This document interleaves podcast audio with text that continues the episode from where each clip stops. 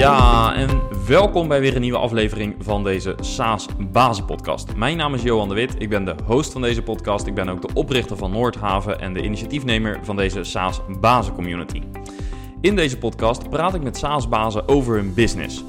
En naast deze podcast is er ook een besloten community voor founders van SaaS bedrijven of mensen met een C-level functie binnen een SaaS bedrijf. Je ontmoet in die community andere SaaS-bazen en je staat rechtstreeks met ze in contact om kennis en ervaring uit te wisselen. Ga naar community.saasbazen.nl. Vandaag praat ik ook met een SaaS-baas. Er staat een lang interview op het programma. Ik praat met Meiling Tam. Zij is oprichter van House of Einstein en van Superflow. House of Einstein is een personal shopping service voor mannen en Superflow is een SaaS-bedrijf dat daaruit is voortgekomen. En omdat het zo'n lang gesprek is, sla ik een verdere introductie over. Maar ik kan je verzekeren dat je tot het eind wil luisteren. Voor alle inzichten en inspiratie die Meiling dan wil delen. Ik wens je heel veel luisterplezier. Yes, Meiling Dan van House of Einstein en van Superflow. Uh, van harte welkom uh, in de SaaS Bazen podcast. Je bent de tweede vrouwelijke gast in de podcast. Moet ik dan zeggen bazin of nee, je SaaS-baas ook goed? Gewoon baas. Gewoon baas. Je bent gewoon een baas. Ja. Helemaal goed. Um, voor de mensen die jou uh, en uh, jouw beide bedrijven nog niet kennen, um, kun jij jezelf kort introduceren en vertellen waar uh, je met jouw twee bedrijven op richt? Um, ja, House of Einstein is een online personal shopping service voor de man waarbij je eigenlijk een online intake doet, nog een gesprek hebt met een personal shopper en vervolgens een box thuis ontvangt met kleding. Wat je leuk vindt hou je en de rest stuur je terug. En heel erg belangrijk, uh, je wordt ook opgevolgd daarna met after sales en uh, wanneer je weer toe bent aan je volgende box. Dus het is eigenlijk een subscription model voor kleding. Je hebt zelf volgens mij ook ooit een box ontvangen. Zeker weten, ja. dat is altijd fijn. Um, en daaruit ontstaan is eigenlijk Superflow. Dat is eigenlijk het technologiebedrijf. Uh, de technologie is van oorsprong ontwikkeld voor House of Einstein. Um, en nu zien we eigenlijk dat we um, ja, personalisatie bij e-commerce partijen um, ja, kunnen creëren. Uh, wat we eigenlijk zagen is dat wat we doen met House of Einstein vrij uniek is. Omdat wij beginnen bij de klant en we stellen eerst vragen aan de klant wie die is. En uh, nou, daar, daaruit krijgen we veel data. En vervolgens gaan we kijken naar de producten die daarbij passen. En nou ja, dat is voor retail eigenlijk de omgekeerde wereld. Want veel retailorganisaties uh, beginnen met de producten en gaan dan pas kijken hoe ze die bij de klant terecht, uh, hoe die bij de klant terechtkomen. Uh, dus eigenlijk zijn we nu ja, een disruptief businessmodel binnen de retail met Superflow aan het ondersteunen. Ja, wanneer zijn jullie begonnen met House of Einstein? 2012. Oké, okay, dus al een, best acht jaar geleden. Ja, acht jaar geleden begonnen. Ja. Um, wat was destijds de aanleiding om daarmee te starten?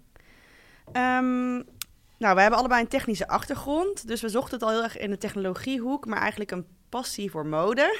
Uh, mijn co-founder had de vooropleiding van de modeacademie gedaan en ik had zelf een tijd als stylist gewerkt. En toen we eigenlijk klaar waren met de TU Delft, dachten we, nou, we gaan gewoon nu die twee dingen samenbrengen. En we zagen dat er nog niet zoveel voor mannen gebeurde.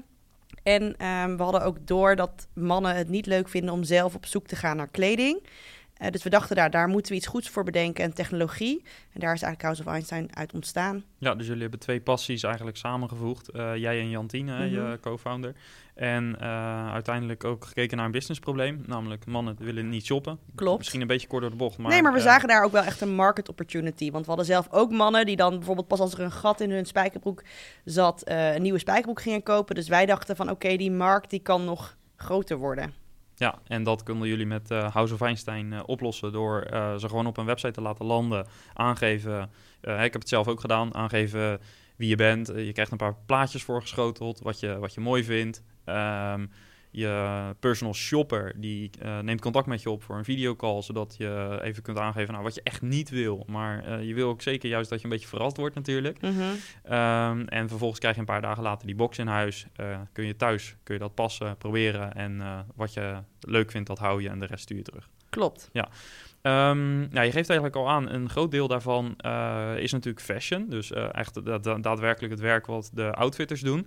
Uh, maar er zit ook een stuk techniek in. Um, kun je daar iets over vertellen? want dat is uiteindelijk nu ook wat Superflow is, hè? De, de techniek erachter. Hoe ziet dat eruit? Waar moeten we aan denken? Ja, ja, want met Superflow richten we ons niet alleen meer op fashion. Maar technologie heeft eigenlijk twee belangrijke componenten. De eerste is ja, wat wij noemen de customer onboarding, oftewel de aanmelding van de klant. Je zou het ook een, eigenlijk een lead generatie tool kunnen noemen, wat een hele mooie visuele quiz is, wat, die, wat zorgt voor conversie, dus dat mensen het leuk vinden om zich aan te melden, maar ook al eigenlijk je eerste data points verzamelt van die consument. En op basis van die data kun je bijvoorbeeld al een eerste segmentatie toevoegen aan de achterkant. Je kan hem ook bijvoorbeeld op basis van die data naar bepaalde experts doorverwijzen. Wat natuurlijk interessant is als je bijvoorbeeld een intersport bent met allerlei experts in allerlei sporten, zou je kunnen zorgen dat de klant die, van die geïnteresseerd is in basketbal ook bij een basketbal-expert terechtkomt. Dus enerzijds is echt die customer onboarding. En aan de achterkant eigenlijk het hele dashboard wat de adviseur vervolgens gebruikt en wat leidt van aanmelding tot order. En dan niet alleen de eerste order, maar het liefst ook recurring orders. En um, ja, dat is dus eigenlijk een, uh, ja, een soort tasklist van die adviseurs die um, laat zien welke wat voor acties op dit moment uh, ondernomen moeten worden voor welke klanten, commerciële acties, waardoor je als management er ook grip op hebt dat elke klant die zich aanmeldt daadwerkelijk leidt tot een order. Ja, en liefst dus in de toekomst meer, want ik krijg die box. Uh, daarvan zie ik inderdaad een aantal outfits van, hé, hey, dat is leuk, die hou ik. Um, je kunt ook feedback geven op uh, de outfits die je krijgt. Dus als er iets bij zit wat misschien niet je kleur is of niet helemaal je maat is, dan kun je dat teruggeven. Uh, zodat ze dat ook uh, waarschijnlijk in de software weer kunnen toevoegen. Van let op, houd niet van groen, mm -hmm. niet meer sturen. Ja. bijvoorbeeld, even, even makkelijk gezegd. En bij, de, bij het retourneren van de artikelen die je niet wil, geef je eigenlijk aan van nou, ik wil bijvoorbeeld in oktober wil ik wel weer een box ontvangen. En dat komt in jullie software systeem allemaal uit. En dan gaat er waarschijnlijk tegen de tijd dat oktober nadert, komt er ergens een bliepje van: let op, uh, Johan wil weer een box ontvangen. Dit waren de voorkeuren. Uh, en, uh, nou ja, ja, ja, je noemt eigenlijk twee hele belangrijke dingen. Enerzijds dus het klantprofiel. En ik zei al bij de aanmelding komt eigenlijk al data binnen van je klantprofiel. Maar tijdens die intake, het eerste gesprek, verzamelen we nog meer data. En ook de feedback die je geeft op alle producten. Dat komt allemaal op een consistente manier in je klantprofiel te staan. En daarnaast inderdaad die workflows. Ervoor zorgen dat die adviseur weet: oké, deze klanten moet ik voor de eerste keer bellen. Deze klanten moet ik bellen voor after sales. En deze klanten moet ik bellen omdat ze een half jaar geleden hebben aangegeven dat ze weer uh, iets willen. En op die manier kun je ook die ja, die personal shoppers of adviseurs heel erg ja, commercieel interessant maken. Ja, en je weet dus steeds meer over zo iemand in jouw uh, database. En uh, daarmee kun je steeds betere suggesties doen, zodat je erop hoopt natuurlijk dat een nieuwe box uh, minder retouren bevat uiteindelijk. Ja, klopt. Ja. Um, nu heb je dit ehm, model sinds 2012 heb je dat opgezet. inmiddels, jullie groeien stevig door, heb ik wel gezien. Um, tegelijkertijd hebben jullie dus op een bepaald moment besloten om de software die jullie voor House of Einstein hebben gemaakt, om daarvan te zeggen van dat vinden we zo interessant of om welke reden ook, dat gaan we apart in de markt zetten. Dat is Superflow geworden. Voor iedereen die dat wil zien, get Superflow uh, even googlen. Mm -hmm. um, kun jij vertellen van waarom hebben jullie uh, ervoor gekozen om die software ook te gaan verkopen aan andere partijen? Ja, dat gebeurde eigenlijk al heel snel. In 2012 waren wij House of Einstein gestart. En toen was uh, het platform eigenlijk nog helemaal niet het platform wat we nu hebben. Dat begint natuurlijk met heel veel aan elkaar geknoopte Excel-sheets en macro's. Nou ja, uiteindelijk dan, dan, dan werkt dat niet meer. Uh, maar al toen vrij snel kwamen twee andere hele grote partijen, dat waren toen Gent en Max, naar ons toe. Van kunnen wij niet jullie platform gebruiken? En wij hadden zoiets van, nou, dat kan echt niet, want dit is een soort van halve Excel-sheet. Uh, maar we hadden toen wel, was meteen het zaadje geplant van, oké, er zijn dus mensen geïnteresseerd in wat we doen. En toen hebben we, uh, nou vrij snel daarna hebben we eerst de ronde funding opgehaald. Toen begonnen we eigenlijk from scratch aan het, uh, aan het platform in de cloud. En toen hebben we wel gezegd van, oké, het moet zo gebouwd worden dat het ook voor andere partijen te configureren is, maar dat die ook gewoon met hun eigen database, database aan de slag kunnen gaan. Dus um, ja, eigenlijk doordat er al vraag kwam uit de markt, hebben we dit uh, zo opgezet. En in 2018 vonden wij het platform goed genoeg. Uh, want je moet je voorstellen, bij House of Einstein beginnen we in uh, begonnen we met best wel veel externe tooling. Want je wilt toch die hele customer journey kunnen geven. En eigenlijk langzaam maar zeker over de jaren heen zijn steeds meer externe tools zijn geëlimineerd. En in 2018 hadden we zoiets van: oké, nu loopt House of Einstein van A tot Z helemaal op onze eigen technologie. Nu is het ook goed genoeg om het te licentiëren aan andere partijen. Ja, uh, je geeft aan, we zijn begonnen met inderdaad aan, aan elkaar geknoopte Excel-sheets en misschien wat van soortgelijke tools. Ja. Uh, uiteindelijk uh, dus een eigen platform gebouwd. Hoe hebben jullie dat gedaan? Wie heeft dat gebouwd en hoe heb je dat aangepakt? Nou, in het begin dus heel veel zelf. Dus um, toen waren Jantien en ik het zelf. En, um, en dat, dat, dat is dus meer inderdaad bestaande tools zoals Excel. En op dat moment dachten we ook van... oké, wat kunnen we nog voor bestaande software um, kopen? Dus we hebben gekeken naar Microsoft Dynamics, Salesforce... allerlei CRM, ERP, order management systemen... Um, hebben we gekeken van kunnen we die gebruiken. Maar uiteindelijk kwamen we er wel op uit dat de essentie waar wij naar op zoek waren. Dus dat is eigenlijk dat je je klantenprofielen en je producten in één systeem hebt. En uiteindelijk ook daar intelligentie op kan bouwen. Dat dat precies was wat al die systemen niet hadden. Want het was heel duidelijk of klantenprofielen, CRM, of het was ERP-producten. Dus toen hadden we zoiets van: oké, als het er dan niet is, dan gaan we het zelf bouwen. Uh, toen zijn we um, met Silvan in contact gekomen. Silvan is onze IT-lead.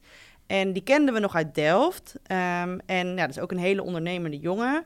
En die uh, werkte toen part-time bij een ander bedrijf. En die is toen uh, ook part-time bij ons gekomen om dat hele software stuk op te bouwen.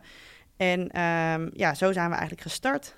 Ja, en hij beheert nu nog steeds die software of heb je inmiddels dat uh, op een andere manier ingezet? Hij is nog steeds betrokken, voornamelijk ook qua IT-architectuur. Want hij is wel echt ja, de bedenker van de architectuur. Uh, maar inmiddels hebben we wel ook een eigen team hier in Amsterdam. Of uh, niet hier, maar in Amsterdam.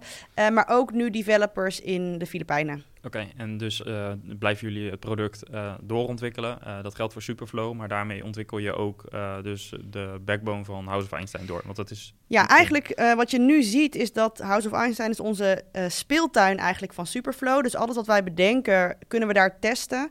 Maar we zien ook dat er ja, vragen komen vanuit de personal shoppers daar. We zien hoe ze de software gebruiken.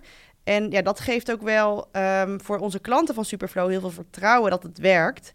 Want we gebruiken het zelf. En ook de developers zitten op dezelfde vloer als de personal shoppers, dus als de gebruikers. En dat zorgt er echt voor dat je, denk ik, iets krijgt wat uh, ook continu getest wordt en ook echt werkt. En ook dat je niet zo snel dingen gaat ontwikkelen die niet relevant zijn. Wat natuurlijk best wel een groot risico is als je een puur softwarebedrijf bent. Dan moet je alle informatie vanuit je klanten krijgen. Uh, en wij hebben nu een soort van de grootste klant, of naar nou, de eerste klant in eigen beheer. En daardoor hebben we ook direct contacten met de uh, consumenten. Dus ja, we zijn eigenlijk een B2B2C product. En um, ja, we hebben ook onze eigen marketeers natuurlijk met House of Einstein. Dus ja, je krijgt wel een heel uh, mooi rond product. Uh, wat vanuit uh, de onze klanten kan denken van Superflow, maar ook vanuit de eindconsument.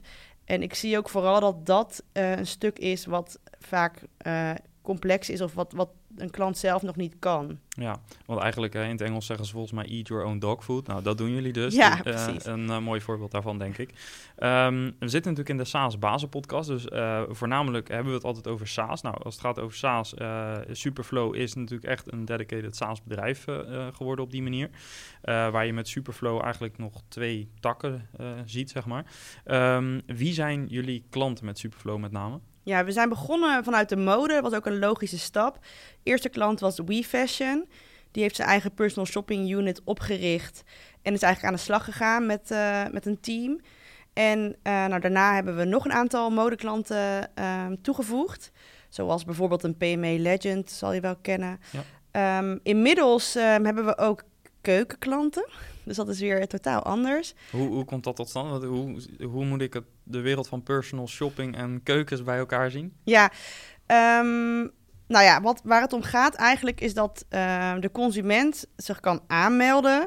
En dat het um, meer een soort fun is. Fun en begrijp, begrijpelijk voor de consument. Uh, en dat je ze eigenlijk ook al een beetje warm maakt om zich aan te melden. Hè? Dus bijvoorbeeld, um, je wil een keuken kopen en je gaat naar een website en dan kan je bijvoorbeeld een, een afspraak maken om een keuken te bekijken. En dat is dan heel vaak een soort alleen een agenda tool. Terwijl wat je eigenlijk wilt, is die consument aan het handje nemen en lekker maken en laten weten van hé, hey, we gaan echt persoonlijk voor jou aan de slag. Dus je wilt ook hetzelfde eigenlijk als bij House of Einstein. Je wil die vragen stellen. Wie ben jij, Johan? Wat voor een huis woon je? Wat voor stijl vind je mooi? Hoe lang ben je? Allemaal vragen die relevant zijn, die eigenlijk normaal een verkoper in de winkel aan jou zal stellen.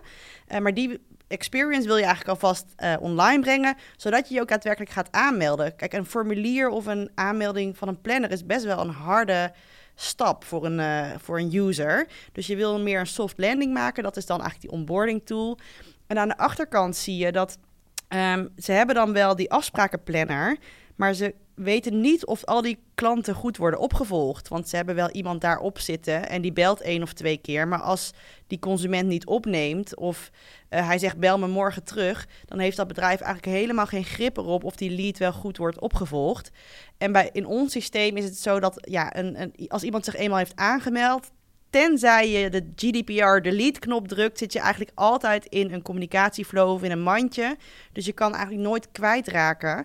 En als je bij ons bijvoorbeeld even heel praktisch invult van bel later terug, bel vrijdag om 12 uur, dan zal die consument ook daadwerkelijk om vrijdag om 12 uur oppoppen, waardoor die wordt opgepakt. Dus um, ja, weer tweezijdig. Enerzijds aan de, aan de, aan de ja, front-end, aan de voorkant nou, niet front-end, aan de voorkant de aanmelding van de klant en aan de achterkant de juiste opvolging. Blijkt dus voor de keukenbranche ook heel relevant te zijn. Ja. Hadden jullie dat vooraf voorzien? Dat, nee. Uh, nee? Dit kwam, uh, kwam deze vraag gewoon uit de markt? Ja, we hadden wel heel duidelijk voor um, home en decoration, dus uh, meubels. En dat hebben, praten we ook nog steeds met grote partijen. Uh, want daarbij zie je natuurlijk wel het, het styling aspect van, uh, net als bij fashion, van we stellen een aantal vragen over wat je mooi vindt. En uiteindelijk ga je met een interieuradviseur praten. Dus dat vinden wij een logische link. En keukens hadden we, ja, die hadden we zelf niet gezien, maar uh, ja, ik had gesproken op een evenement en er kwam uh, letterlijk een eigenaar van een grote keukenzaak naar ons toe. En nu blijkt dat daar dus die behoefte is. En je, het blijkt ook dat in die markt, die loopt nu heel erg goed. Dus dat scheelt ook. En die willen ook echt nu innoveren. En um, ja, eigenlijk alle producten waar advies belangrijk is. Want wij hebben toch wel een menselijke component in ons platform. Het is niet zo dat je onze tool installeert en dan gaat hij zelf iets doen en dat was het. Er zit ook altijd een mens achter, dus die, die adviseur. En um, het is dus ook belangrijk dat die retailer begrijpt dat die adviseur waarde toevoegt. En dat is natuurlijk heel erg bij de keukenbranche, uh, bij de autobranche, bij de uh, nou, meubels dus ook. Er zit echt nog wel een verkoper, een menselijke component in. Nou, wat, wat ik er wel mooi aan vind, is dat je, we hebben, als we, als we een beetje naar de grote lijn kijken van de afgelopen 10, 15 jaar, een beetje in, in zeg maar de, de aandacht die een consument krijgt heb je natuurlijk eigenlijk eerst gezien dat uh, in een winkel kreeg je eerst alle aandacht als klant, hè, gewoon één op één persoonlijke aandacht. Uiteindelijk is door de verschuiving naar internet, ook bijvoorbeeld met het kopen van kleding, is die aandacht eigenlijk steeds meer uh, komen te vervallen. Hè. Je kunt zelf uh, Go je get outfit, it yourself. Precies, ja. klik maar op, op je scherm en dan bezorgen we het bij je. Um, en eigenlijk breng je hiermee beide samen. Want je zegt eigenlijk van nou, we, we maken technologie, maar we, we, erkennen eigenlijk hoe belangrijk het is dat er een adviseur, of die nu een, uh, kleding moet gaan verkopen, of dat hij een keuken moet verkopen. In beide gevallen zet je eigenlijk weer uh, een stukje persoonlijkheid uh, in je dienstverlening. Ja, en dat maakt het voor ons een hele complexe sales. Want de e-commerce manager die begrijpt niet waarom de verkoper nodig is. En de retail manager die echt helemaal bezig is met de training van zijn verkopers en het moet er perfect uitzien. Die vindt het moeilijk om het online stuk te begrijpen. Dus wij moeten die werelden bij elkaar brengen. En je merkt wel dat dat uh, dus best wel vaak best wel moeilijk is. Um, dus we praten of met de e-commerce manager en die ziet het meer als een verlengde van customer support maar bij customer support wel proactief gaat verkopen. En je ziet dat heel mooi ook bij Coolblue. Die hebben uh, hun klantenservice eigenlijk ook in tweeën verdeeld. Van de een is meer um, het beantwoorden van vragen en meer ordegericht. En de andere is meer echt verkopen. Dus dan koop je niet alleen een, een computer, maar ook meteen even een muis bij en een scherm. En eigenlijk zijn wij die tweede tak, meer dat commerciële, proactieve. En um, eigenlijk wil je dat al je Um, dus je hebt je vragen bij customer support, dan heb je heel erg orde-gerelateerde vragen. Maar die andere vragen die meer om advies gaan, die wil je eigenlijk meer onze experience geven. Dus dat is voor het e-commerce stuk. Maar aan de andere kant zie je dus uh, dat we ook heel relevant zijn echt in de fysieke wereld. Dus we praten ook met winkeliers die zeggen van oké, ik begrijp online, ik heb al een webshop. Uh, maar ik wil eigenlijk, ja, door corona gaat ook gewoon die winkel, denk ik, nooit meer zoveel traffic opleveren als het was. Dus je wilt eigenlijk je winkelpersoneel efficiënter inzetten in downtime. Maar je wil ook dat zij gewoon op een digitale manier direct met de klanten contact kunnen maken. En niet alleen hoeven te wachten tot die klant naar de winkel komt. Daar, daarvoor is deze tool ook perfect. Ja, en dus eigenlijk uh, zie ik nog veel meer markten vormen, uh, uh, los van kleding en keukens. Want zo'n beweging zie je straks waarschijnlijk in veel meer markten, waarin het fijn is dat voordat je daadwerkelijk een afspraak hebt met een klant, dat je wat meer weet over wat zijn nou die voorkeuren en budgetten. Ja, precies. Want, want bij keukens hebben ze dus echt, is het dus aangetoond van oké, okay, Ze hoeven alleen nog maar een half uur naar de showroom te komen. Als ze al naar de showroom willen komen. Er zijn dus ook consumenten die helemaal niet meer naar de showroom hoeven te komen. Die zegt, ik geloof het wel. Maar een groot gedeelte komt nog wel naar de showroom. En daardoor is een afspraak niet drie uur, maar, uh, maar een half uur. En bovendien, die consument vindt drie uur in een showroom zitten helemaal niet fijn. Dus daar zie je wel een enorme efficiëntieslag, ja. Ja, je gaf net aan hoe complex het is om uh, inderdaad de retail manager en de e-commerce manager, om die beide van te overtuigen. Want ze hebben een wat andere kijk op misschien hoe het business uh, moet ontwikkelen. Uh, hebben jullie daar een antwoord op gevonden, hoe je dat het beste kunt doen? Nou, in ieder geval door... Um, ik zal, heel veel mensen vragen natuurlijk informatie over wat Superflow is. En dat kan ik eigenlijk nooit sturen. Omdat ik altijd eerst wil weten van wat het probleem is en wat de casus is. En op basis daarvan maken we eigenlijk die presentatie. Want ik ben er ook wel achter van... Um, ja, wij hebben best wel snel, wij denken best wel conceptueel. Um, en ik, ik, moet er niet van uitgaan dat iedereen die tegenover mij zit dat ook zo kan zien. Dus het ik is zie, te abstract misschien voor sommigen. Ja, het is te abstract. Je moet ze echt aan het handje nemen van hoe het er dan uit moet zien. Nu zijn wij ook nog een early stage. Dus wij hebben nog niet alle cases uitgewerkt en we kunnen het nog niet laten zien. En uh, dat maakt het moeilijk, want ze willen natuurlijk heel graag zien hoe het werkt. En wij zien het dan al helemaal voor me. We hebben het al helemaal bedacht. Alleen um, we, we, moeten het ze dus ook laten zien. En um, dus ja, een van die antwoorden dus voor mij is... Um, goed luisteren naar wat het probleem is. En het dus ook niet gaan invullen voor, voor die partij, omdat je denkt dat het weet. Maar, maar ja, nogmaals, het de, de, de probleem van een e-commerce manager kan anders zijn dan het probleem van een, een retail manager. En uh, daar de case op aanpassen. En ook, ja, wat natuurlijk het allerbelangrijkste is, is weten aan wie je verkoopt. En eigenlijk willen wij het liefste op uh, C-level commercieel verantwoordelijk uh, zitten.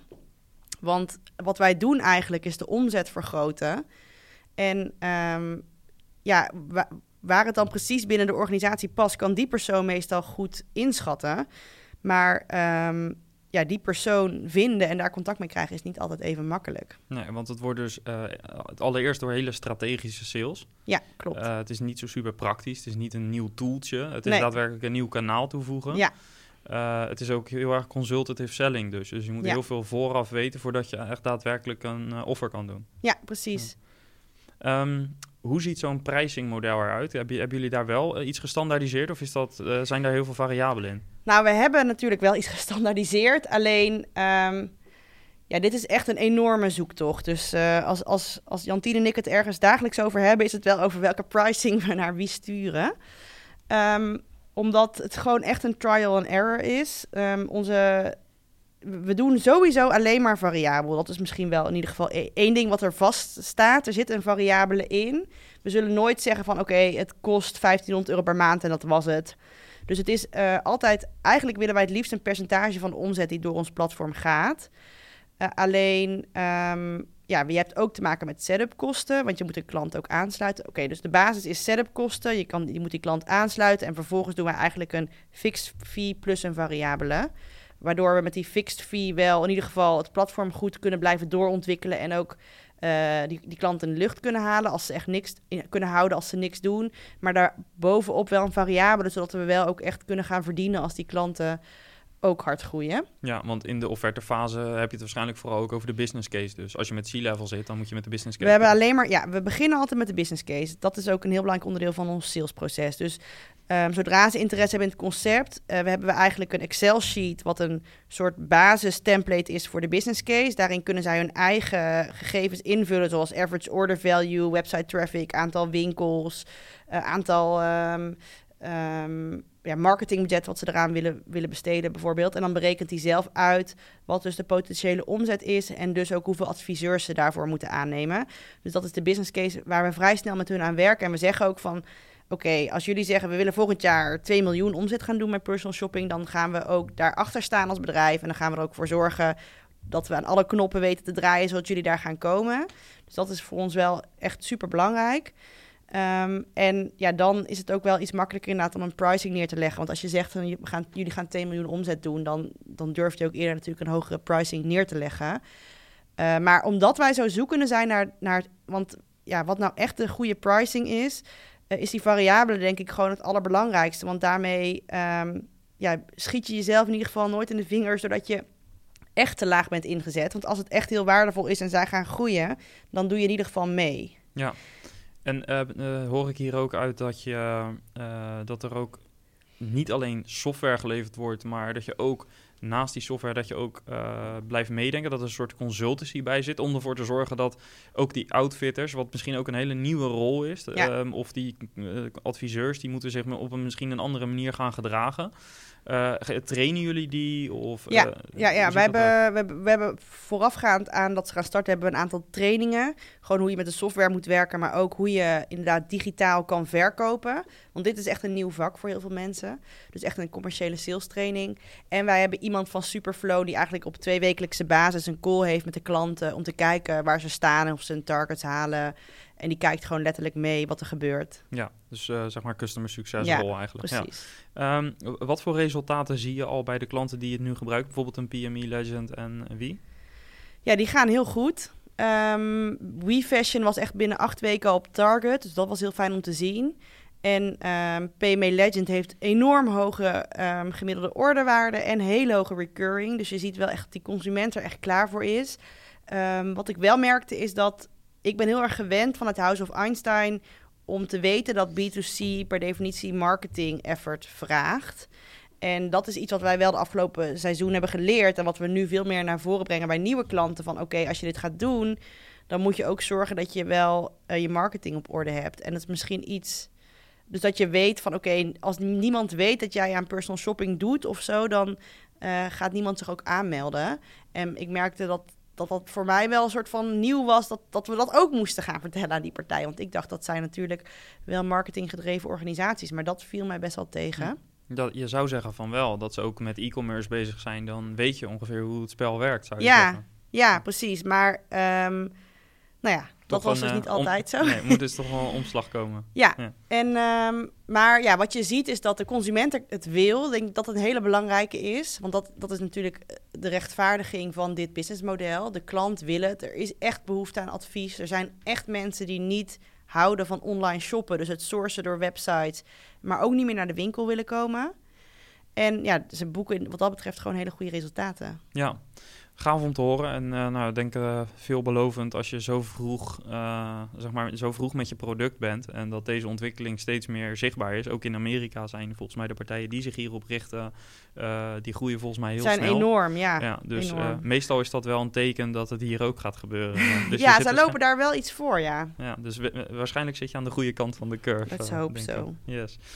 Ehm, naast, eh, ja, in deze podcast praat ik naast over echt het product eh, ook graag over ondernemerschap. Eh, nou, daar vertel jij ook regelmatig wat over.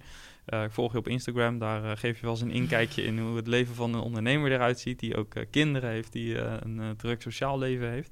Ehm, maar wat misschien wel leuk is om eerst even bij stil te staan, is je hebt de bedrijven beide samen opgericht met Jantine, jouw co-founder dus. Ehm, je gaf net aan, we praten bijna dagelijks over eh pricing. Ehm, kun je een inkijkje geven in hoe, eh, hoe je jouw samenwerking eh, met haar, los van deze gesprekken, ervaart? Ja, dat vind ik een heel interessant thema. Want ja, je relatie met je businesspartner is eigenlijk het meest te vergelijken met de relatie, je persoonlijke relatie. Dat is eigenlijk een hele bizarre uitspraak, want zover gaat het. Ik denk dat je vanuit je persoonlijke, ja, je liefdesrelatie, je man, vrouw of vriend of vriendin, ook weet van ehm, in de kern heb je enorm veel respect voor elkaar en hou je heel veel van elkaar. Maar op de vlakte ben je ook gewoon heel vaak chagrijnig, moe of weet ik het wat. Dus dat heb je dus bij je businesspartner ook. Dus het, het begint met een diep respect en dan denk ik een, een, een, een klik, een, een, een klik op het gebied van eh, business en, en waardering naar elkaar. Maar je hebt ook zo superveel discussies en eh, je weet ook elkaars eh, gevoeligheden, je weet elkaars zwaktes, echt beter dan wie dan ook. Dus dat maakt het best wel raar soms om, om samen te werken. Het is echt best wel anders dan een collega. Er is, ehm, ja, je bent zo eerlijk en puur tegen elkaar dat je gewoon, ehm, ja, dat dat wel soms best wel heftig kan zijn. Kun je daar voorbeelden van noemen? Ehm, ja, nou ja, kijk, je weet, ja, je- even kijken, voorbeelden. Ehm, nou, be- be- bepaalde thema's of zo waarvan Nou je ja, weet soms die is dan- gevaarlijk? Of, Ja, eh, even denken. Ja, het is, het is denk ik met name gewoon in de, of in de omgang eh, tijdens een discussie. ehm, ja, nou ja, het is moeilijk om. Daar moet ik eigenlijk even wat beter over nadenken. Maar er zijn gewoon er zijn veel discussies. Want je vertegenwoordigt allebei, denk ik, een, een regel in het bedrijf. En het, het is vaak. Het belangrijkste is, denk ik, dat je allebei met elkaar hebt afgesproken of erin gelooft. dat hetgene wat je vertegenwoordigt in die discussie. denkt dat dat het beste is voor het bedrijf. Dat is mijn punt. En dat heeft Jantien heel sterk en dat heb ik heel sterk. En als ik. Um, in eh, als, ik, als ik dat altijd weet en in mijn achterhoofd hou, dan kom je er altijd uit samen. En zodra je het gevoel hebt dat er toch iets anders speelt, er zijn natuurlijk ook heel veel emoties gaande. Dat is misschien punt waarom ik net ook haperde. Van in hoeverre wil ik die emoties nou op tafel werken en op, op tafel leggen.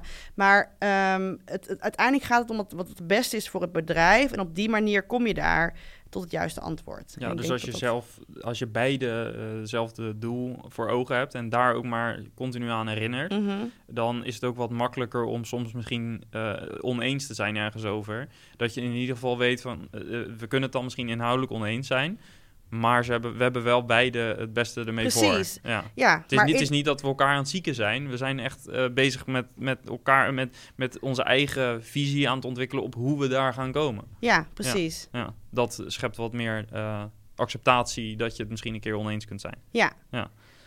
Um, als je uh, kijkt naar uh, de, de afgelopen periode, nou, laten we gewoon eigenlijk zeggen sinds, sinds de oprichting. Is natuurlijk, een start-up is gewoon een spannende tijd. En je hebt er nu twee, dus dat is dubbel zo spannend misschien. Waar, ja. Heb je ook nog corona. intussen tijd ben je twee keer moeder geworden, dus denk genoeg. En Jantien drie keer. nou, ik, noem maar op. Dus ja. genoeg dingen denk ik om ehm, dat het regelmatig stressvol is of lastig. Ehm, ook heel erg mooi natuurlijk, alle, alle ontwikkelingen. Um, wat. Um, en we zijn vrouw. Ja, uh, nou, hij stond op mijn lijstje om daar toch eens iets over te vragen, want ik weet dat je daar al eens over uitgesproken hebt. Ja. Um, wat, als je daar nu op terugkijkt op die afgelopen jaren, um, wat zijn nou een aantal momenten waarop je terugkijkt? Uh, waar je denkt van dat, die, dat zijn hele doorslaggevende momenten geweest. In, in positieve of misschien ook in negatieve zin. Ja, allereerst dus die businesspartner. Hè? Dus als je de kans hebt om eh, te starten met iemand die je zo hoog hebt zitten, professioneel, dan, en je wilt ondernemen, dan moet je dat doen. Want ik denk wel, het vinden van een goede businesspartner, dat, dat is super moeilijk. Of als je wilt ondernemen, hou in ieder geval altijd de mensen in de gaten waar je op de een of andere manier een klik mee hebt. Want dat is gewoon super belangrijk. Blijf elkaar volgen. En misschien is het niet het moment, maar misschien komt het moment over een paar jaar wel. Of, of nou ja, om iets te starten. Dus dat is denk ik een heel belangrijk moment dat ik Jantien al in Delft volgde en steeds met haar bleef afspreken, ook al waren we geen vriendinnen. Weet je, dat zijn dan dingen die, die gebeuren. Wat was het wat jou triggerde in haar? En ik vroeg haar altijd om advies. Um, of, en dat vroeg ik dan niet aan mijn vriendinnen, terwijl daar vraag ik hele andere dingen aan. Maar als het gewoon ging om welke stageplek zal ik kiezen, um, um, welke studierichting of uh, nou, dat soort, altijd van die inhoudelijke dingen vroeg ik naar haar. Blijkbaar uh, respecteerde ik haar daar heel erg in. Dus dat is het eerste stap, je business partner. Um, ja, vervolgens natuurlijk ja, je, je eerste klant vinden en je eerste leveranciers. Ja, wij zijn niet gestart met funding, dus dat uh, zorgt er meteen al voor ook natuurlijk heel veel stress, want je moet meteen je eigen broek ophouden. Maar dat heeft er wel voor gezorgd dat we de eerste drie jaar gebootstrapped zijn, denk ik dat we wel precies wisten waar we naartoe wilden. Nou ja, dan een hele belangrijke mijlpaal is uh, funding. Eerste ronde met een informal. En dat is wel het moment dat je ook echt dingen kan gaan doen die je eigenlijk al daarvoor hebt ontwikkeld en bedacht. En dat je die ook kan gaan uitvoeren, dat je je marketeer kan aannemen, dat je budget hebt voor die marketeer. En dat je ook je technologie kan beginnen, dat je je technologie kan gaan ontwikkelen. Want ja, technologie is gewoon mega duur. Dus het is echt een illusie dat je dat zomaar kan doen zonder geld. Um, dus die funding is echt cruciaal geweest. En um, nou ja, daarna dus, ja, voor ons die pivot is natuurlijk heel belangrijk geweest van House of Einstein ook naar Superflow. Um, dus dat we echt een technologiebedrijf zijn geworden. Ik, ik merk nu dat dat technologiebedrijf ons ook heel goed past, dat jasje. Dat heeft ook een beetje te maken met dat vrouw zijn. Um, als je vrouw bent en je begint een bedrijf in de mode, wordt dat toch gekoppeld aan een hobby. En dat is pas iets wat ik me de laatste week of weken realiseer. Van dat is gewoon heel veel, hoe heel veel mensen ons hebben gezien, denk ik. En jij dat- kijkt verbaasd. Ik ben daar best wel verbaasd over, ja. Ja, oké. Maar ik, ik, ik denk echt dat veel mensen dat hebben gedacht. Van, oh, eh, of nog steeds veel mensen dat denken over vrouwen. Van, zij is iets gaan doen met mode, want ze vond het leuk. Terwijl eh, heel veel mannen doen natuurlijk ook iets wat ze leuk vinden. Maar daar wordt het minder misschien op die manier gezien.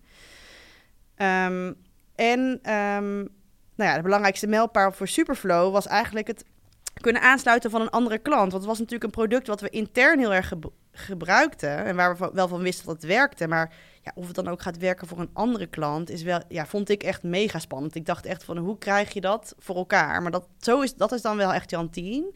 Als, eh, als ik bedenk wat we gaan doen, Jan 10 die zorgt gewoon ook echt dat het gebeurt. Want ik ben echt iemand die altijd aan het zaaien is en aan het eh, verkopen en ehm, aan het kijken wat er nodig is. En wel een visie aan het creëren ben, maar ik heb wel echt Jan 10 nodig. Eh, die dan zorgt achter mij dat het ook echt allemaal geregeld wordt en er staat en het doet. En de mensen weten wat ze moeten doen. En daar is zij heel goed in. Zou je dat een beetje kunnen zien als CEO en COO-rol? CEO jouw rol, COO Ja, ik ben nu CEO en zij is CTO. Dus ja, uiteindelijk wel. Ehm, ja, en dat is dus super belangrijk. Ja, En dus, de laat, dus die mijlpaal van eh, die eerste echte klant als, als, als SaaS-bedrijf is denk ik echt heel belangrijk. Het werkt en het doet het. En- validatie. ja, validatie. Eh, en nu zijn we echt, nou nog wel, eh, wij dachten dat we product market fit hadden in januari. Dat kwam omdat we dus best wel snel zes fashion klanten hadden aangesloten. Toen kwam corona. Het gaat op dit moment heel slecht met fashion. Dus die product market fit is opeens een beetje weg. Want we merken dat heel veel fashionbedrijven zeggen: oké, we doen geen nieuwe, we doen geen nieuwe third party ehm, eh, contracten. Eh, heel veel, nou ja, de, ja, om heel eerlijk te zijn, heel veel fashionbedrijven die hebben gewoon. ehm, nou, ik, ik vraag me af. Ja, sommigen zullen er gewoon niet meer zijn over een paar jaar, denk ik. Dus wij hebben nu wel zoiets van: oké, is die markt dan wel voor nu in, na, in die coronatijd de markt om snel te groeien? Want dat willen we natuurlijk wel. Ja, nu komen dan opeens die keukens en die meubels om de hoek kijken. Dus. eh, dus die product market fit die we dachten te hebben, die is nu weer misschien even, wordt dus op dit moment even verplaatst. Ook door die externe, door die crisis. En eh, dat maakt het wel weer een spannende tijd, maar ook wel weer heel leuk. Ja, Maar voor onze volgende mijlpaal wordt die product market fit dat we weten van oké, dit is het product en bij deze markt past het. En nu hebben we ook het sales traject, zeg maar, vier, vijf keer doorlopen. Dus we weten nu eh, hoe we dat kunnen opschalen. Ja, je kunt het herhalen. Ja, Ja. en nu doen Jantien en ik nog alle sales zelf. Omdat we dus, wat ik ook tegen jou zei, van we kunnen niet zomaar iets opsturen van hé, hey, dit is het en zo werkt het. We moeten echt nog mega goed luisteren naar wat is precies zijn of haar probleem en hoe past ons product hierop. En hoe kunnen we tweaken? En soms dan moeten we natuurlijk aan de development kant ook nog wel wat gebeuren. Ehm, en ja, dat luisteren en eigenlijk dat product weer op die markt aanpassen, dat is echt nu de fase waar we in zitten. En nu ik dat weet, vind ik het ook wel, eh, vind ik dat wel goed, want ik ben best wel onrustig. Dus ik, ik was best wel gefrustreerd dat ik het niet goed kon verkopen. Heel lang. Want ja, ik ben ook natuurlijk iemand die commercieel verantwoordelijk is. Dus je wilt gewoon gaan en je, je kunt best wel snel in een dip raken. Want sales is sowieso echt heel zwaar. En als je dan ook nog ehm, op zoek bent naar die product market fit. Maar ik ben me daar nu wel meer bewust van. Van het is natuurlijk ook niet makkelijk om software te verkopen. Je verandert echt iets aan hun bedrijfsprocessen. Ja. Ze nou, je hebt geen voor- vervangend product, hè, want dan is het makkelijker. Dan kun je het ook makkelijk zeggen, van, ja, jullie gebruiken nu X, eh, eh, wij hebben Y. En er zijn, dit zijn de differentiators. Ja. Dus het is of iets goedkoop, het is iets beter, zit meer Ja. features bij, het koppelt sneller, whatever. Dat is natuurlijk wat makkelijker verkopen dan strategische sales, waarbij men niet alleen software moet aansluiten, maar ook in de organisatie andere functierollen misschien, zelfs misschien mensen moet gaan aannemen. Ja, Eh, en terwijl het dus wel- een soort van disruptief is. Ja, terwijl het wel juist heel gaaf is natuurlijk om te verkopen. Ja, maar eh, ik bedoel, gisteren zaten we nog met een andere mooie softwarepartij. En die zei wel echt van, ja, maar jezus, waar jullie nu zijn, man. Dan zijn die partijen pas over twee, drie, vier jaar. Dus ik merk ook wel van, oké, we zijn ook wel echt vroeg. Want kijk, uiteindelijk geloven wij dat, ehm, dat die, ehm, die, die, die match tussen klantprofiel en product... dat dat uiteindelijk gewoon een recommendation engine wordt... die uiteindelijk... Je hoeft straks niet eens meer een webshop te zien... maar je logt in en je ziet al gewoon de producten die voor jou van, van toepassing zijn. Dus daar gaan wij naartoe... Maar ik, ja, ik begrijp nu wel dat ehm, wij in die zin voorlopen op waar de markt nu is. Want die zijn nog heel erg hun ERP-systeem op orde aan het brengen, hun webshop, hun order management. Dus die zijn met nog inderdaad wel andere dingen bezig dan heel erg vanuit die aan die consumentenkant en die intelligentie en die data en die AI, dat is inderdaad, wat dat betreft zijn we wel vroeg. Ja.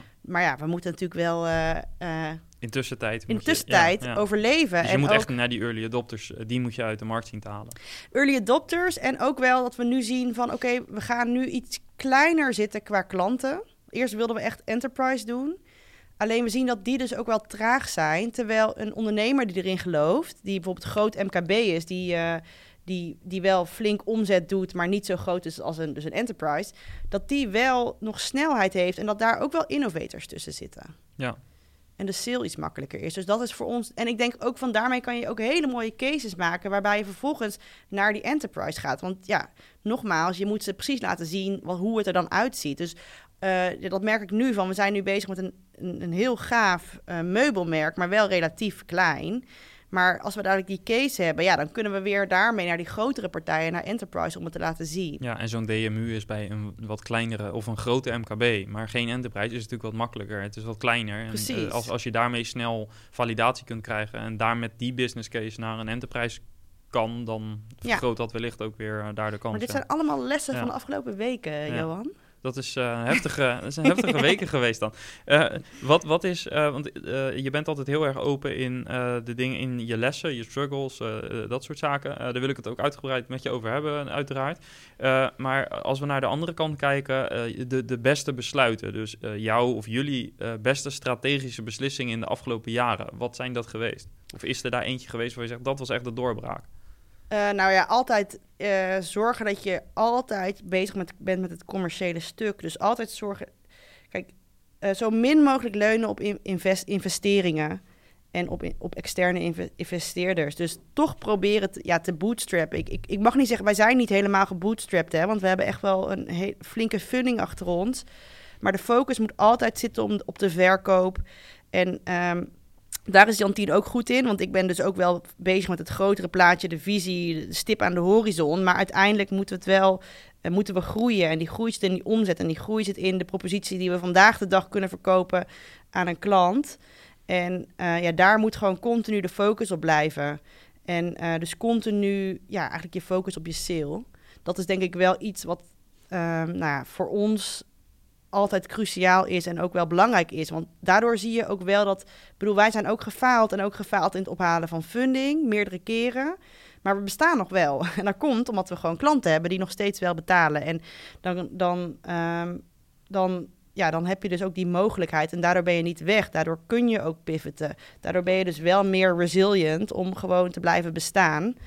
Um, dus ja, dus, dus dat is denk ik wel iets wat ons kenmerkt. Ja, hebben jullie ook toen jullie die funding op hebben gehad, dat was 2015 even uit mijn hoofd, mm -hmm. uh, zijn jullie toen ook uh, druk bezig gebleven met verkoop of hebben jullie toen een stapje terug gedaan en...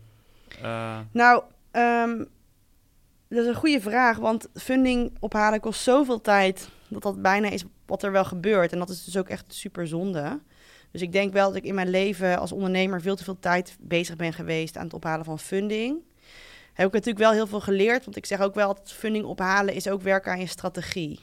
Want um, niet alleen moet je je documentatie op orde hebben.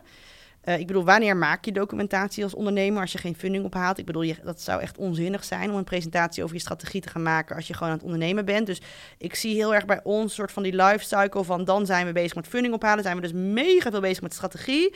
Maken we die documentatie? Heb je je funding gehaald of, of faal je? Dan Um, dan ga je weer van die documentatie af. Dus dan heb je weer twee of drie jaar geen nieuwe pitch decks en dergelijke. Dus het is altijd even een fase waarin je ook helemaal je, je, strategie scherp zet. En dus die validatie krijgt bij andere business professionals. Want um, ik denk wel, mijn, mijn grootste les als ondernemer is dat ik al die gesprekken heb met al die investeerders.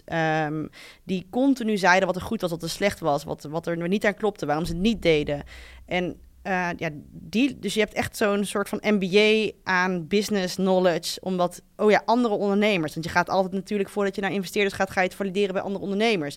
Nou, al die ondernemers gaan vertellen hoe het voor hun werkt. En wat er wel werkt en wat er niet werkt. En ja, dat is uiteindelijk de manier waarop ik een soort van wijsheid heb gekregen, denk ik, in wat ik doe. Ja, Dus het is heel belangrijk, ook al, ook al zijn we, hebben we ook gefaald ja. in het resultaat. Maar eh, dat geldt, dat is misschien een eh, brugje die je dan zelf maakt. Maar dat is uiteindelijk denk ik wel wat eh, de rode draad is. In ieder geval wat heel veel SaaS-bazen... Ja, ja, ja, vind ik wel. Wat, Oh, heel, veel, wat heel veel SaaS-bazen hier aan tafel wel ook bevestigen... is dat juist je grootste lessen zitten juist in de fuck-ups. Ja, ja, want- dus falling for, failing forward. Daar geloof ik ook heel erg in.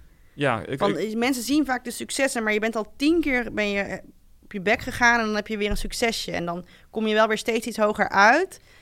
Maar ehm, ja, de, hoef- de, de, de keren dat je nee hebt gehoord of dat iets niet is gelukt, of dat, dat is wel echt ontelbaar. ja, als je morgen een nieuw bedrijf start... en je mag één ding anders doen, maar echt maar één ding... wat zou je dan anders doen ten opzichte van de afgelopen jaren? Eh, nou, ik zou wel eerder funding ophalen, denk ik. Want dat is eh, wel iets waardoor wij klein zijn gebleven. Ik ben me veel bewuster van ehm, het belang, zeg maar het belang van het naar buiten brengen van wat we aan het doen zijn. Dat is iets eh, wat ik nu de laatste tijd best wel doe. Misschien nog niet eens genoeg. Naar buiten brengen, wat bedoel je Eh, ja, dus ehm, op LinkedIn of in blogs of in vlogs of ehm, het, ja, het duidelijk maken waar wij zelf mee bezig zijn of, en, en waar we staan. Want ik ben er wel achter gekomen dat ehm, mensen willen het volgen en mensen willen het begrijpen en mensen willen het zien. En je kan dus zelf je eigen beeld van succes creëren. En dit is iets wat ik gewoon acht jaar lang of zeven jaar lang niet heb gedaan. Dat is iets wat ik het laatste jaar wat meer doe. Dus ik ben wat meer zichtbaar, ik laat wat meer zien. Ik, ben, ik post wat meer op LinkedIn. Terwijl daarvoor was ik net zo hard aan het ontwikkelen. Was ik super hard aan het bouwen aan het bedrijf. En iedereen die in mijn omgeving is geweest, die weet dat ook. Alleen de buitenwereld zag het niet. En het is wel belangrijk voor het succes van het bedrijf dat mensen het zien. Want mensen, eh, het is een soort van self-fulfilling prophecy. Je zet een bepaalde droom neer en mensen willen daar ook instappen en onderdeel van maken. En eh, uiteindelijk gaat dat dus ook tot realiteit leiden. Hebben, hebben mensen dit tegen jou gezegd dat ze te weinig van je zagen? Of heb je zelf Nee. op een gegeven moment dat inzicht gekregen? Ja, dat heb ik zelf ge- gekregen eigenlijk. Wat, zorgde, wat was het omslagpunt? Nou, dat ik zelf ook wel eh, anders keek naar mezelf dan andere mensen keken. En ehm, dat ik dus ook dacht van oké, ik kan ook zelf meer werken aan het beeld. Dus het heeft natuurlijk ook, ja, de kern hiervan is het ook mijn eigen onzekerheid. Maar klopte het beeld niet in jouw ogen? Nee, mijn beeld klopt. Nou ja, dat hebben andere mensen tegen mij gezegd. Het beeld wat ik zelf had van mezelf klopte niet met wat andere mensen zagen. En toen zij dat voor mij hebben geschetst, of zij, dit is dan specifiek een business coach, ehm, ben ik ook meer aan mijn eigen verhaal gaan werken. Om, om dat dus duidelijker te maken. En waar sta ik nou voor? En dat is eigenlijk toch een soort van personal branding ding. En als je nu kijkt naar influencers of bepaalde ondernemers, die, die doen dat natuurlijk ook heel gestructureerd en heel goed. En ehm, ja, je moet daar gevoel voor hebben en een talent. Maar het is ook iets waar je gewoon geholpen bij kan worden. En wat ook weer een kwestie van werken is. En tijd eraan besteden. Het is eigenlijk ook een onderdeel van je werk. Ik hoorde laatst iemand zeggen, eh, of de vraag stellen... wie is de CEO van American Airlines? Niemand weet het. Mhm. Wie is de CEO van Tesla? Iedereen weet Precies. het. En eh, de social CEO, of eh, je kunt allerlei termen aangeven... maar jezelf laten zien, het kan wat onwennig voelen misschien. En dat Ja, praat ik even dat. voor mezelf. Dat, dat, ik doe dat ook eh, niet van nature. Ik bedoel, ik, ik laat best wel veel zien op Instagram of op, op LinkedIn... Eh, maar ik moet me er zelf toch een soort van toe zetten. Ehm, Nou, wat ik heel erg had, is ik vond dat dat niet bijdroeg aan mijn bedrijf. Dus ik zou niet zo snel, een paar jaar geleden, meen ik serieus, hier aanwezig zijn, nu bij jou. Omdat ik zou denken, shit, ik moet nog werken aan die proposal voor die klant. ja. Dus ik was altijd bezig wel met dingen die relevant waren voor het bedrijf direct. Want die klant kan potentieel omzet opleveren. Of ik moet nog iets aan iets werken voor, de, voor een nieuwsbrief. Of een, maar nooit dacht ik aan het grotere plaatje. Terwijl toen ik dat, nu ik dat natuurlijk meer doe, eh, eh, eh, pluk ik daar ook heel veel vruchten van. En het bedrijf ook. En ik dacht zelfs, en dit gaat ook best wel ver, over dat misschien Jantien of Marije, dus ook iemand van ons MT, dan zou denken van waar de fuck besteedt Ling al haar tijd aan? Want het is alleen maar bezig op events en dit soort podcasts. Maar nu weet ik van, waarschijnlijk luistert er nu iemand en die gaat mij een berichtje sturen. En die kan weer, dat kan weer mega impact hebben op het bedrijf. Dus eh, zij zien ook, en zij spreken ook mensen die dan weer iets van mij hebben gehoord. Dus zij zien opeens ook, of nou ja, je ziet gewoon dat het positief is voor het bedrijf. En inmiddels heb ik ook gehoord van je werkt vijf dagen, of je werkt zeg maar drie dagen eh, in je bedrijf en je werkt twee dagen aan je bedrijf.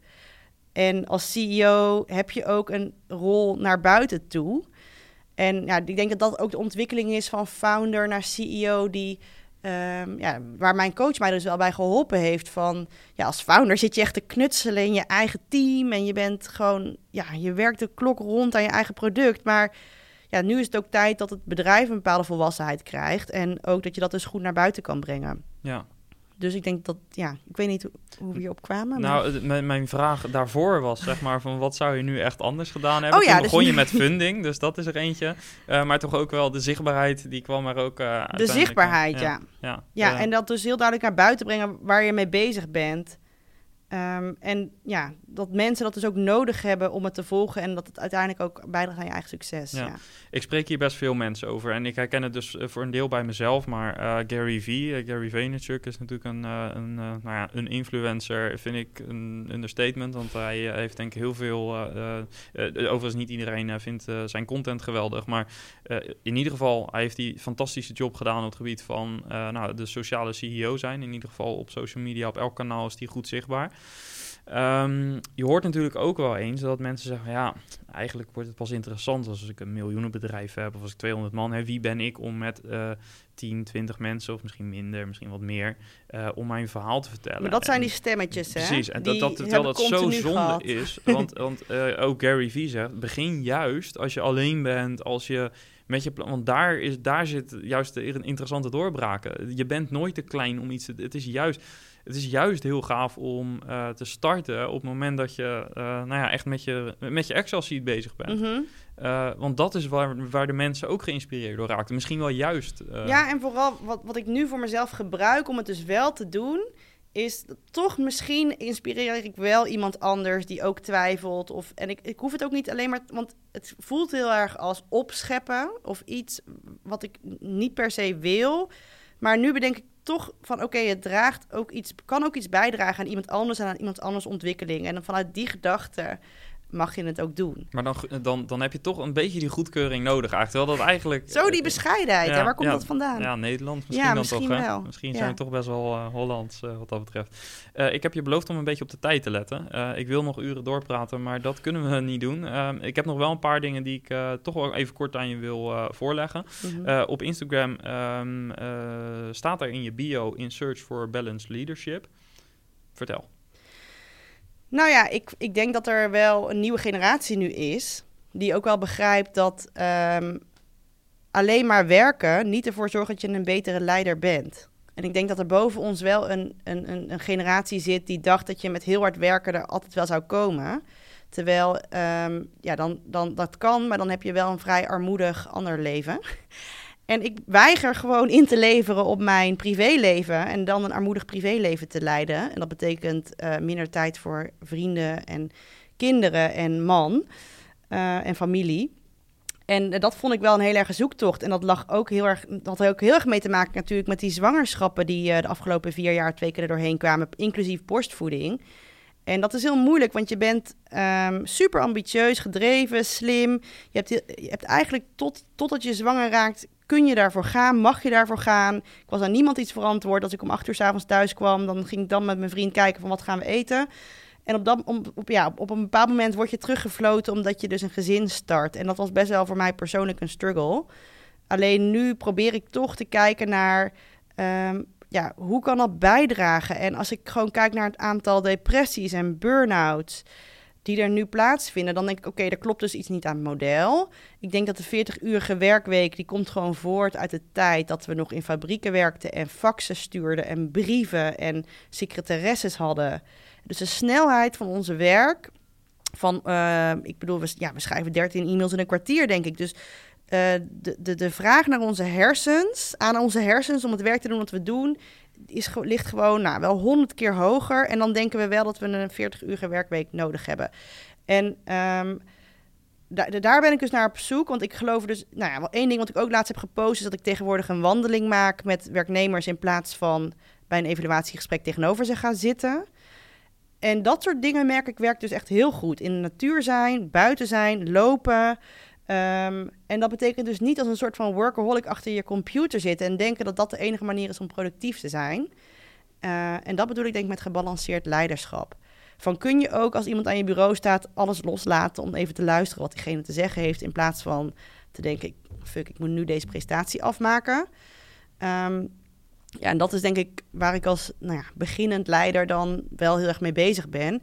En ook voor mijn personeel. Ik bedoel, het laatste wat je wilt als werkgever is dat je personeel een burn-out krijgt. Het is gewoon voor niks goed en helemaal niet voor het bedrijf. Dus um, ik had één. Um, ja, ik denk er altijd van: ik heb liever dat ze eerlijk zijn over wat er speelt bij hun. Dus bijvoorbeeld iemand had zijn vader verloren. Of nee, nee, sorry, die, zijn vader was ernstig ziek. Ja, tuurlijk wil hij daar dan tijd mee besteden. En tuurlijk vind ik het dan fijn dat hij vanuit zijn ouderlijk huis gaat werken. Want ik heb hem wel nodig. En um, ja, dat is voor mij denk ik gebalanceerd leiderschap. Van ook begrijpen waar die behoefte ligt van je personeel. En als uh, deze jongen weg was gegaan omdat hij niet meer blij was bij House of Einstein, dan had ik echt een probleem. Moet ik weer een nieuw recruitment kosten betalen. Dan moet ik weer op zoek gaan naar zo'n talent. En, en dat is denk ik wel heel erg ja, wat ik probeer um, mee te geven ook aan mijn mensen. Van ik verwacht echt veel van ze. Ik wil ook echt dat ze 100% inzetten. Als ik ergens achterkom waar ik het niet mee eens ben of wat voor mij gewoon aan, nou ja, aan bepaalde luiheid of zo. Als, als ik dat gevoel heb, dan zal ik ze er altijd op aanspreken. Dus het is niet zo van, oh ja, het is zo'n relaxte baas, die komt overal mee weg. Maar ik heb wel zoiets van, ik geloof wel in een bepaalde autonomiteit van de mens. En dat hij ja, het beste kan presteren in een omgeving waar die ook, en met tijden die voor hem of haar gelden. En corona is perfect daarvoor. Want thuiswerken, mensen zijn erachter gekomen dat je een call ook al wandelend kan doen in het park. Um, je wilt niet elke dag die druk van je collega's. Misschien wil je wel eens uit, achterover gezakt of vanuit bed een presentatie maken. I don't care. Ik, denk, ik vind dat allemaal heel mooi en nu. Ja. Sowieso echt een geweldige tijd met Black Lives Matters, Me Too, corona. Het zijn allemaal van die uh, ja, hele grote dingen die heel erg invloed hebben op ja, wie wij zijn. Het moest ook even gebeuren of zo, hè, dit jaar, 2020. Ja, en ook dat dus heel veel... Uh, en maar ik zelf ook, hè, dus ik ben al denk ik redelijk vooruitstrevend als baas zijnde. Maar ook ik heb gezien van oké, bepaalde taken kunnen uh, werknemers veel beter doen vanuit huis. Ze presteren beter. Nou, prima, blijf lekker thuis. Terwijl ik, ja, ergens had, hadden we toch misschien altijd nog een beetje de angst van... gaan ze dan niet niks zitten doen thuis? En, en dan is ook nog eens de vraag van, als ze dan eens even niets doen, is het dat dan per se altijd erg? Ja, en dat je hebt het gevoel dat uh, dat niet alleen bij jou, maar dat dat nu meer gedragen wordt. Ja. gedragen wordt. Ja. ja. maar ik zie gewoon natuurlijk ook, ik heb natuurlijk ook veel vrienden die ik spreek die echt nog ja, uh, oude leiders boven zich hebben. En ik, ja, ik, word, ik word daar echt woest van. Echt een beetje dat, uh, ja, nou, ook wel echt white supremacy. Maar die hebben gewoon niet door, denk ik, wat er nu speelt. En, en, en waar, in wat voor een tijd we leven. En ja, wat belangrijk is. Ja, en die zullen uiteindelijk, denk ik, in de komende jaren alleen maar moeilijker en moeilijker krijgen. Want de beweging juist aan de andere kant wordt natuurlijk steeds sterker. Dat mensen gewoon inderdaad ook uh, een Gebalanceerd leven. Ja. ik denk echt de kosten van onze, onze staat voor, over, voor burn-out. Even los van het individuele zeer, wat, wat ook heel erg is. Maar ook gewoon als je economisch kijkt naar de kosten. Ja, daar kun je toch niet mee instemmen. Nee. Zeker ook in onze generatie, denk ik, uh, moet er wel iets gaan gebeuren op dat vlak. Ja, Dus misschien is dit uh, daarin dus weer een hele goede tijd. Hoe vervelend alle andere gezondheidsdingen en zo ook zijn. Um, andere vraag nog. Um, je gaf ook op Instagram aan, en ik, ik, ik, lees het een klein beetje voor, niet letterlijk, maar ik vond het wel een interessante post. Um, soms wilde ik dat ik wat meer rust had, of, of alleen, of soms wil ik eigenlijk de rust hebben om alleen maar moeder te zijn. Maar dat ben ik niet. Um, en met een paar zinnen daartussendoor. Je wordt soms onrustig als je door de week gewoon vrij bent. Uh, dit was een paar maanden geleden, begin maart. Hoe is dat nu? Ja, nog steeds. maar ik heb wel bedacht, het, het werkt dus niet voor mij als moeder om, om een hele dag moeder te zijn. Dus ik vond dat ik uh, ook één dag in de week, als ik vier dagen moest werken, want ik vond ik ook een soort van check-in moest doen bij mijn kinderen. Maar uiteindelijk werd ik daar dus veel onrustiger van. En uh, merk ik dat ik ja, en dan dat ik dus nu juist beter. Dus dat vond ik fijn aan corona. Daar leerde ik bij van als ik gewoon ochtends werk en ik heb mijn, mijn, mijn bepaalde taken gedaan die ik in mijn hoofd had, dan kan ik smiddags ook echt moeder zijn en een super enthousiaste moeder die allemaal leuke dingen met ze gaat doen. Dus het is denk ik een zoektocht van um, hoe ben ik optimaal in beide functies? En ik ben nou dus blijkbaar eenmaal niet iemand die de rust heeft om alleen maar ehm, met die kinderen te zijn de hele dag. Ik heb toch iets in me wat, wat, daar, wat daar geen genoegen mee neemt. Wat ergens misschien. Nou, ook, ook ambitie waarschijnlijk dus gewoon. Ja, ook ambitie. Maar uh, daarbij wringt het dus ook. Ik bedoel, ik heb de laatste weken best wel hard gewerkt. Uh, en dan heb ik ook. Ik weet ook echt dat ik nu niet echt ingecheckt ben met mijn kinderen. Hm. Ik weet niet. Even, want laatst zei de oppas zei maandag tegen mij van. Uh, oh, Bobby kan echt wel goed bouwen. Dan kijk ik haar aan van. Ik heb echt geen idee. Hm. Dus gelukkig heb ik volgende week vakantie. En dan ben ik de hele week ben ik er. Dus het is wel. ja, dat is, dat is ook onderdeel van die balans. Ja. Maar ik vind het vooral heel belangrijk dat we trouwens geen oordelen over elkaar hebben in hoe we het doen. Maar dat is meer een vrouwending, denk ik. Ja, is het zo? Ja, want vrouwen hebben, deze struggle heel, heel erg. En die hebben, ja, de, alle vrouwen die het fenomeen sisterhood nog niet kennen, die hebben dan ook nog eens de neiging om af te geven over hoe andere vrouwen het doen. En ik denk uiteindelijk moet iedereen dus voor zichzelf alleen al vinden. Dat is al moeilijk genoeg. Dus als iemand anders dan ook nog eens een mening heeft over het feit dat ik fulltime werk en dat het niet goed is voor de kinderen en uh, als ik een mening zou hebben als iemand die fulltime voor de kinderen er is, dat dat weer niet goed is, dan wordt het allemaal heel ingewikkeld. Ja, en het is redelijk pointless, want iedereen moet dat gewoon voor zichzelf uh, bepalen uiteindelijk. Ja, en wat ik er nog wel over wilde zeggen is, ik heb natuurlijk ook, uh, voor de mannen is het ook een ingewikkelde tijd. Want die wordt ook geacht, worden ook geacht om meer thuis te zijn. En als zij dus een management of een baas boven zich hebben die dat niet heeft meegemaakt, dus die bijvoorbeeld altijd gewoon een vrouw thuis hadden die voor de kinderen zorgen, zorgt, dan is dat begrip er niet altijd helemaal. En uh, daar is echt nog een wereld te halen, denk ik. En um, ja, dat is dus die hele emancipatie, dus uiteindelijk, dat is niet alleen omdat de vrouw geëmancipeerd moet zijn, maar dat is ook belangrijk voor de man, want anders kan die man ook niet die rol pakken die wij als vrouw wel nodig hebben om ook net zo'n goede carrière te maken. Ja, uh, genoeg interessante dingen om de komende maanden en misschien wel jaren in de gaten te houden op dat vlak.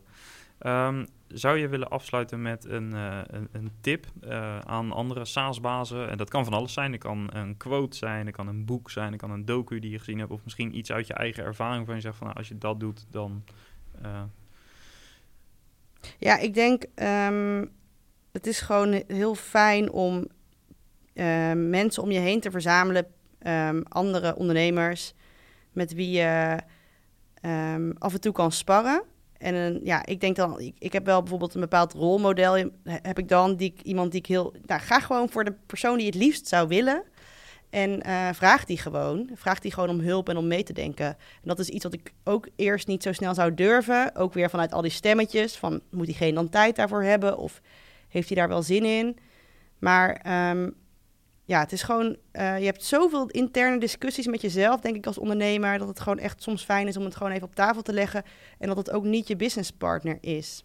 Ja, dus zoek een, uh, iemand waar, waarmee je kunt connecten en waar uh, die iets heeft bereikt waar jij naartoe wil uiteindelijk. Ja, ja. zodat je dus ook je struggles die je misschien niet eens met je businesspartner wilt of kan bespreken, dat je die ook gewoon kan bespreken. Ja, Lijkt me een, eh, een, eh, mooie tip. Ik wil uh, afsluiten met een laatste ding. En dat gaat over House of Einstein. Um, ik weet uit de statistieken dat een groot deel van onze luisteraars toch mannen zijn. verrassend. Ja. als jij nu zou mogen pitchen namens House of Einstein, waarom en waarom moeten ze naar House of Einstein? Waarom moeten ze een kledingbox bestellen? En ja, hoe kunnen ze dat doen?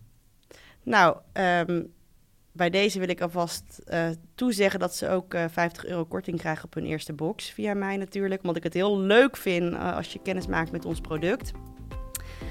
Um, maar ja, ik denk dat ik de meeste luisteraars niet hoef uit te leggen um, dat, ze, dat het relaxed is als iemand anders het voorwerk voor je doet. En jij gewoon kan focussen op het resultaat. En het resultaat is dat je er professioneel en zakelijk goed uitziet. En ook nog een beetje van nu.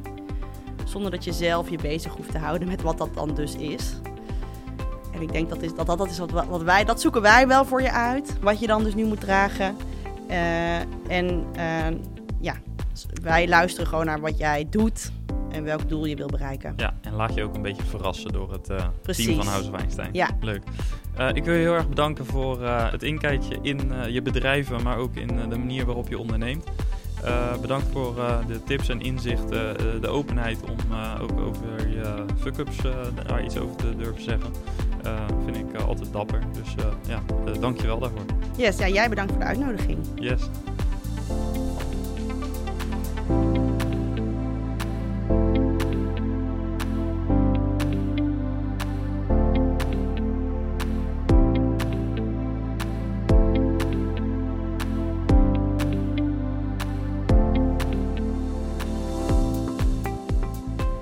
Yes, en dat was, nou, denk wel mijn langste interview tot nu toe.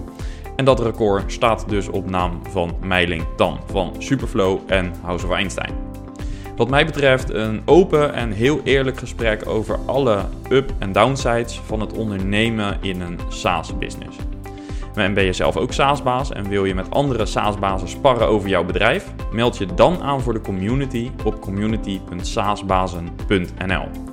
Of wil je liever één op één met mij werken aan jouw business? Voeg me toe op LinkedIn en stuur me een berichtje. Vond je deze aflevering interessant? Laat een review achter of deel deze aflevering met een SaaS-baas uit jouw netwerk. Bedankt voor het luisteren weer. Ciao, ciao.